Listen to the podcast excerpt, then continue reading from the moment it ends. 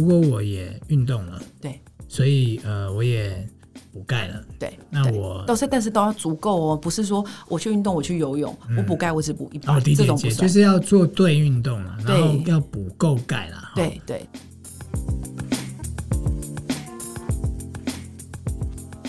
欢迎收听健康生友会，我是狄志伟，我是陈欣湄。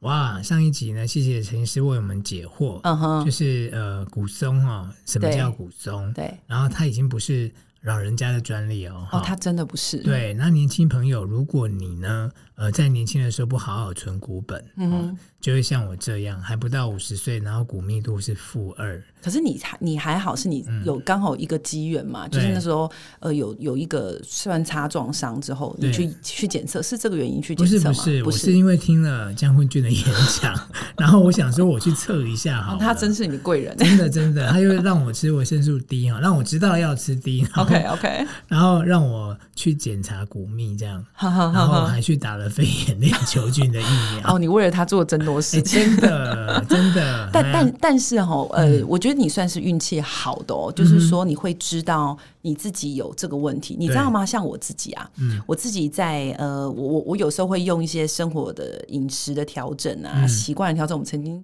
有分享过什么一些冥想啊等等的。我有时候会吃一些保健食品。我吃保健食品对我来讲，我觉得一个是我几乎天天都会做的事情，嗯，就是我会去补钙。跟不低，为什么？因为我真的很怕骨质疏松。嗯，好，所以我我我其实讲的不是要说呃一定要吃钙哈，而是说真的在我的心中哈，骨质疏松真的不要来。嗯，为什么？好，我相信很多人会觉得听到这里会觉得有这么夸张吗？是不是我每集都说这个？都说这个疾病夸张，说实话，每个疾病都很严重。是，但是骨质疏松其实比我们想象来的可怕。嗯，你知道之前就有一个统计啊，因为我们骨质疏松所造成的骨折位置有一些特定地方容易产生。对，好，例如说手腕，好手腕，嗯、再来是我们的我们说的腰椎，腰椎嗯、再来就是我们刚刚讲的，我们上一集讲的髋关节。哈，尤其在这些地方有一个地方的骨折非常要人命，就是髋关节。嗯，好，之前有个统计是这样哈，这个数字。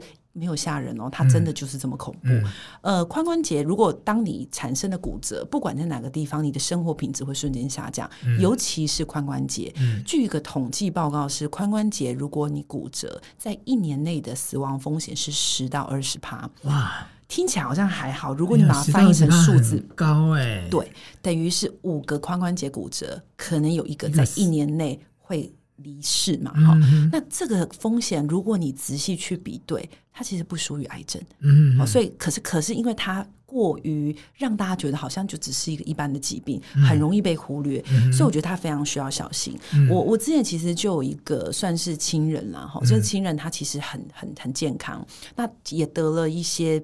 比较严重的疾病，经过治疗都顺利的走过了这些很很重呃重重困难的治疗，可是偏偏呢，就有一天他在这个呃浴室洗澡的时候，一个不小心，还真不是怎么骨松什么造成，就是一个不小心，他这个被这个滑的地板给绊倒了，嗯，一绊倒了之后，哎不得了，真的就是髋关节骨折，嗯，那一年内这个整个人变成只能在床上躺着，嗯，那。在这个呃一年多的时间里头就离开了，嗯哦、所以其实呃我们要讲说这个骨折的风险是很高的。那至于为什么，我稍微讲一个原因，让大家可以稍微理解一下。你说我刚刚讲的死亡率也是统计数字啊，我刚刚讲的或许是个案啊，其实它是有一些原因会造成为什么死亡率会风险变这么高，哦。嗯、你可以试想说，假设我们一些重要的移动的关节，像我们讲髋关节或者是腰椎等等地方，当它有一个严重的骨折，这个人他可能就会出现所谓的行动困难，甚至会长久的时间没有办法运动跟躺在床上。嗯、你知道，很多时候我们的这个躺床之后，哇，你的各种疾病就会在你失去行动能力上升。好，比如说肺炎的发生。哦，这可能就不只是打肺炎链球菌可以处理了，嗯、因为这种肺炎是指呃，因为我们躺在床上，你肺部没有在动，所以它的拍痰能力变差，嗯、有痰就卡在里头，嗯、所以肺炎的发生率会上升。有一个叫做呃乳疮，就是说我们长久躺在一个地方，嗯、你的关节或者是你一些凸出来的位置，皮肤凸出来的位置、嗯、会一直压迫一个硬物。嗯、你试想，假设你我们现在每天觉得睡觉很舒服，但如果你睡觉的时候你是不动的，你是正面躺着或是同一个姿势的躺着，嗯、但因为你自己没有办法翻身的时候，嗯、那个位置就会长久的被压迫。嗯、所以我们就会常常看到有一些人的背有一些我们叫 bed sore，就是指、嗯、呃呃我们的身体出现了一些伤口，嗯、而这伤口是因为长久压迫所造成的。嗯、这种伤口，如果你合并糖尿病，啊，你就变成一个感染性的问题。嗯、所以我们也曾经遇过骨折，骨折完之后，因为就躺床，躺床完之后，他本来有糖尿病，产生伤口越挖越大。我们每天要去帮他清创那个伤口，嗯、一转到病人的侧面，就是我们把病人往侧面翻，嗯、因为在医院里头的时候，一侧面翻，哇，他的背是几乎，呃，我我不能讲整个背，大概占了五分之一。的皮肤都没有了，它那一整块全部都是清创，原因就是越清越大块。嗯、那其实你光梦想的，你就知道哇，如果你是这个这个这个我们说的这个个案本身，你自己就多痛苦。嗯、那都不不用去说我们说什么死亡风险啦，嗯、光你的生活品质，我相信没有人想走到那一步啦。真的，所以你这样越讲，我就越担心。不会，你你至少算是负二，我可以怎么办？负二我可以怎么办？我觉得负二其实你还有是吃钙啊，然后。一本来就在吃的，我觉得重点是你吃多少的钙。对，你吃多少的钙？我我就看他写五百 mg 啊，啊好好好，然后我就吃两颗啊，不就是一千了吗？嗯，好，我我先说一下哈，就是这个这个题外话哈，嗯、就是其实钙质啊，通常呢，我们。很多人转到背后会看他那个一颗的尺寸，对，对，对，那因为钙其实大家也都不喜欢保健食品涂很大颗嘛，但是钙就是特别大颗，哎，钙本来就该特别大颗，我一定要提醒哦，如果今天你看他写五百，可是它只有一小颗，甚至长得跟滴一样一点点的，对对对，那个绝对是指的是这一颗的总量。为什么我会这么说？其实钙质的吸收率一直都没有到非常非常的好。哦那有一些呃有一些特别的钙元素吸收率是比较好的，嗯，但是它一整颗的尺寸，嗯，这个这是叫做它的一个真正被我们身体吸收的能力，还是比率是偏低的。嗯、所以通常你的经我们的经验就是钙钙片它会很大颗，但是因为讲这个大家可能比较不清楚，嗯、我们会建议大家直接看的地方是，通常我们在那种保健食品，如果你是在补充保健食品，它背后会有一个叫做营养成分表，它会像是一个表格。嗯，你仔细去看，第一个要看的是它上面会写多少为一份。嗯，他如果写每两颗为一份，嗯、对不起，你下面的量都是等于两颗的量。他如果写每五颗为一份，好，你说哇，好棒哦，它有五百毫克，就它是五颗的单位，请记得，如果你真的要买，你要囤五颗哦，是这样子哦。对，所以很多人他会去看说，哎，他一颗可能他觉得这个够大就可以，就一定可以用。不好意思，它跟它大小没有直接关联，因为它跟呃不同的钙质的元素有关啦。哈，所以有些钙质元素它就是要特别大颗，吸收率才会好。好，重点都不在它的尺寸，重点就是在我们刚说的这个表格。了解，那所以。就是它一定是饭后吃吗？呃，其实我觉得这种保健食品啦，哈，它其实呃，你饭前饭后吃，我们并不会特别限，它比较不是药。所以基本上，它什么时间点吃都还算可以。嗯、但我会觉得，如果你在呃，我们说真的，你要补充钙质哈，我会有个个人的小建议啊，哈、嗯，就是你可以分段时间补会比较好。嗯，好，不要一口气吃。嗯，好，原因就是我们身体的肠胃道吸收。其实你你知道为什么我们常会说钙质呃，想要补充钙质的人，要同时补充 D，对，才会帮助骨质疏呃骨质疏松的这个有一点算是保护作用。对，你你知道 D 在这个时候的成效是什么东西吗？就是防止钙流失吗？呃，它其实有一个作用是协同肠胃道的钙质吸收率上升。哦，好，所以呢，其实呢，呃，在我们的钙质，如果你一口气啊，比如有些人懒惰，晚上睡觉前才想到，所以我好像要吃钙了哈，嗯、结果一口气吞了五颗，嗯、它的吸收率绝对不会比你每一颗分开吞来的好。嗯，所以假设你是已经呃，比如说像志伟哥，你现在真的好，我想要补充，我其实会个人一个小撇步，是你去拿一个。小小的袋子，或者是那种随身包，对，然后你想到的时候就吃一颗。嗯、那怎么吃哦？其实呃，现在的这个我们我们的台湾的一日上限建议啦哈，如果平常的一般人大约在一千毫克以下。对，那当然，因为你饮食上会偶尔会吃到一些钙质，所以我们就可以不用超过一千毫克。嗯、但有些特殊族群，比如说你是长年长者，你是骨质疏松的人，嗯、你是孕妇，你的这个钙质的摄取量可以再更高，嗯、可能可以到一千两百毫克。嗯、好，那有些时候，呃，有一些特殊的人，我们甚至会希望他可以高达一千五百毫克。但是这个都是特殊族群，嗯、所以我觉得第一件事情是，呃，钙质分开吃。我、嗯、我觉得它的吸收率在呃以钙质这个特殊的属性上来讲是比较有加分作用，就是等于它每一个你想要的毫克可能都被你吸到这个你的身体里头哦。嗯、第二个就是你讲的协同作用，我们发现钙质有一些协同的因子，它对于辅助钙质吸收是呃有一些帮助的哈，有一些关联性的维生素 D 啦，嗯、还有另外维生素 K，其实有一些。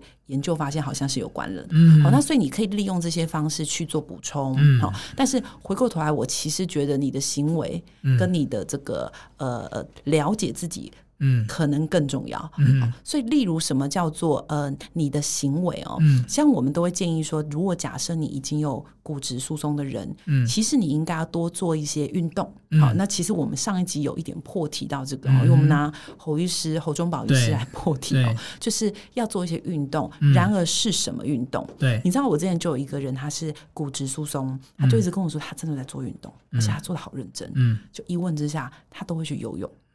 哦，游泳是没有办法，游泳是没有用的。我知道跑步也没有用。哎，跑步其实有用，跑步有用吗？对，这个就会讲到为什么运动会对骨密度有帮助。嗯，其实你知道骨密，呃，我们如果运动有一些负重运动，负重的意思就是指承受重量的运动嘛。好好，承受重量运动为什么会对骨质疏松有帮助？嗯。其实真的原因跟我们的地心引力有关。嗯，好，就是我们的身体就是一个有有重量的身体嘛。嗯嗯、当我每天踩在地球的地心引力的时候，嗯、它就会帮你往下压。对，骨密度就好像我们一个面包是疏松的或是紧密的一样。嗯、一个疏松的面包，你用力压紧，它就变成紧密的。对，所以其实当你做的运动是可以利用你的地地心引力，就是最简单的负重运动。嗯、好，所以比如说走路。爬山，好，爬楼梯，这些都是可以的。这都算吗？其实都还是可以的。还是我要背着背包走路跟爬楼梯？只要不要闪到腰，我觉得都可以。对，就是哦，所以跑步算是，其实算是哦。OK，所以只要你觉得这个运动跟你的地心引力有结合的，其实都可以哦。但是游泳，因为你没有跟地心引力结合。对对，所以当你的运动类似说呃，比如说呃，我做一个这个。呃，空中瑜伽可能相对下的效益就比较差。嗯、可是如果你做的是一个爬山，好、嗯，这种你每一脚步都踩在地上的，你就可以去想象这个就会比较有效。健走呢？健走也可以，但脚踏车相对下，哦、你就看想想看我刚刚的理论，你就会稍微有概念。脚踏车相对下的意义就没有那么的大，连接那么的强烈，因为它没踩在地上，就它没有那种重量往下压的。可是有啊，我踩不就是往下踩吗？就是没有全身嘛。对对对对对，他没有全身做到这个动作，懂懂懂。所以你做浮力挺身，它其实呃，你就是你的手，你的手，但是你的全身，如果我们是纯粹骨质疏松的这个运动处方来讲的话，就会嫌效力不够高啦，应该是这样说。那我有听过一个说法，就是说，因为我们如果你就想嘛，哈，你如果骨松了，嗯，那这些地方出问题，那就完蛋了。你刚刚讲的髋关节嘛，对。腰也是嘛，腰椎就是这个地方的骨，对。还有我们的颈椎，对，还有手嘛，对，所以就这几个地方，如果我要去做跟它有关的负重运动。呃，其实手的我们比较没有什么特别会建议去做手部的运动，哦、所以我们通常比如说，呃，我们应该是说我们会请长辈做，如果是老人家或是已经确定骨质疏松的人，嗯、我们其实都会请他做一些轻量的负重运动，例如像我刚刚讲的爬山、哦、呃走路、走路健走。嗯、为什么呢？因为你可以想象到，我们刚刚有提到，你有提到一个叫浮力挺身、对仰卧起坐这种运动，对这种运动它都有运动效果，但是它对于骨质疏松。第一个没有直接连接，对。第二个，你可以想象得到，当我在做啊、呃、仰卧起坐，好，或者是甚至你搬重物，有些人觉得那我就背一个背包，对。当这背包过重，而你的姿势在变化的时候，嗯、很多人的第一次的骨质疏松在腰椎就是这么发生。啊，背太重了。对，然后你当你姿势在变化，你的脊椎是正在承受压力的，嗯、这时候如果你已经海沙屋了，哦，这个压力又特别大，嗯，啪一下。它就断了，对，它就是它就从中间破碎了，可怕哦。嗯，所以你应该觉得你是建议我找专业的健身教练做负重的运动吗？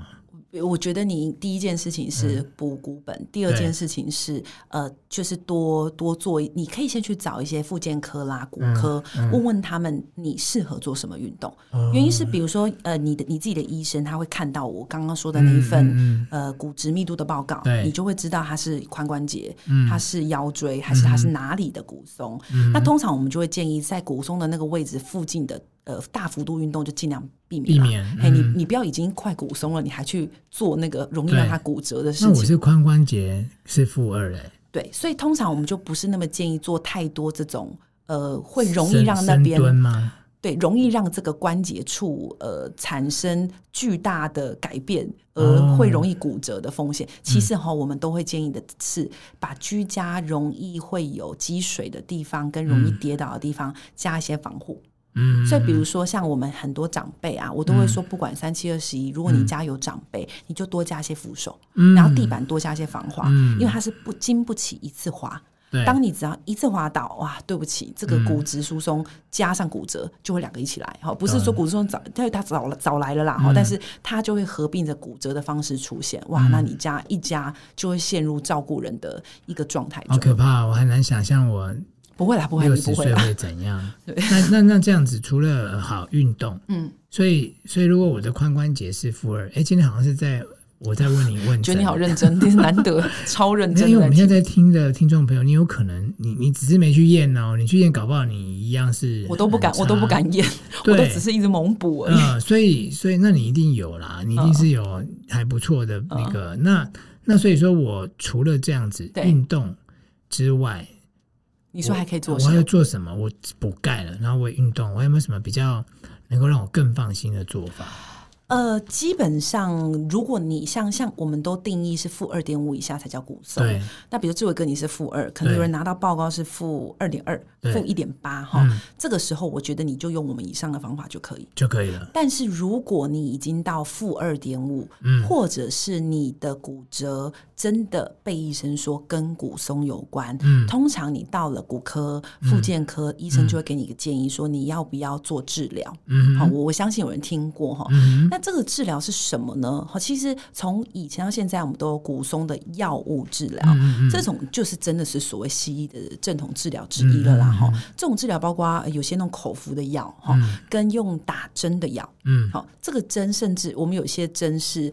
六个月打一次就可以了。对，好，那其实说真的，如果你已经到负二点五以上，嗯、甚至我们有些人，我们会请他，因为其实不是每个人都愿意接受这些药物治疗，嗯、我们请他先用我们上述的这些方法，先做一些行为治疗。嗯，结果做完之后，哎，骨密度完全没有改变的时候，嗯、我们就会在这时候介入这种所谓的针剂治疗。哦，所以你建议就是，如果我也运动了，对，所以呃，我也。补钙了，对，那我都是，但是都要足够哦，不是说我去运动，我去游泳，我补钙我只补一百，这种不就是要做对运动了，然后要补够钙了，对对对，补够低啊都有，对对，所以如果我就是呃，我我钙也吃，就是说照呃这个标准，就是应该要补的的来补钙了，对，那我也做对运动了，对。那我什么时候再做检查？呃，其实我们如果呃，因为其实呃，除非你是有因为骨松的骨折，好，那有就等于你已经被确诊为骨松，而且你有骨折，对这种前提下，有时候我们去找医疗院所，医生是会给你做再做一次骨松的检查。嗯，但是如果你只是呃，比如说像像志伟哥，你可能负二，并没有到我们的骨质疏松的定义，你也没有因为骨松而骨折的时候，通常我们。必须得做自费的骨骨松的检查，当然当然。那这个检查通常，因为它还是有一点点钱啊，几千块、一千块左右啦，哈。那我们通常会建议什么时候去做？通常就是在你介入之后大概一年内，嗯，啊，比如说你你啊，比如说你去年的二月做，那你今年二月就可以再重做一次检查。了解。但我还是要讲说，因为这个钱都不要乱浪费哈，就是请你这一年是痛定思痛，你把我们刚刚说的都做过，对对对。但如果你发现你的指数每况愈下的时候，甚至呃。这个呃，还有更多的地方本来是做腰，变成髋关节也出现问题的时候，那我认为这个时候你就不要怕麻烦，你可能就必须要先去到医疗院所，嗯、或去到骨科啦、复健科去询问医生有没有需要用药物介入的必要性。嗯、因为我们不可讳言的是，虽然我们我们知道营养素比较天然一点，或者是行为的改变比较天然一点，但它对于这种骨松的治疗效果。真的没有非常非常理想。嗯、它不像有一些治疗，可能哎，你一治疗这个疾病就没了，了它比较没办法。嗯、所以如果说你真的发现这些行为增加，并没有办法让你的骨松的这个速度在延缓，甚至还恶化的话，你就不要再等，你也不要再等待哦，嗯、赶快先去找医疗院所，嗯、寻求所谓的医疗的药物的介入。哇，这一集真的哈，我觉得呃，嗯、那个新妹讲的非常的清楚，嗯哼，哦，就是我相信我们在听的听众朋友呢，也获得了一些很珍贵的知识，哈、就是你真的不要以为说他是老人的专利哈，真的，然后不要说哦，我现在很年轻，我就挥霍我的本钱，对，所以其实你还没有三十五岁，嗯哼，我们现在听众朋友，你如果只有二十几岁，嗯哼，请你现在开始赶快。保你的股本，对对，就是就是宁愿你看像侯侯侯忠宝，他正三呢，我都觉得他 他现在开始都不用动也可以，对他他他根本不担心的啦，他到八十岁他还是很硬朗，对不对？好，所以所以呃，我们也大概知道说，哦，我我可以怎么预防嘛？就是你在还没发生前就先存好你的股本，对，做好足够的运动。三十五岁前哦，你都有机会，都有机会哦。哈，那像我现在已经快五十岁了，我我只能。多多运动，对，你只能祈求不要到打针的那一步。对，真的真的哈。那我们今天呢，呃呃，健康生友会就到这边结束喽，嗯、下礼拜再见，嗯、拜拜。拜拜。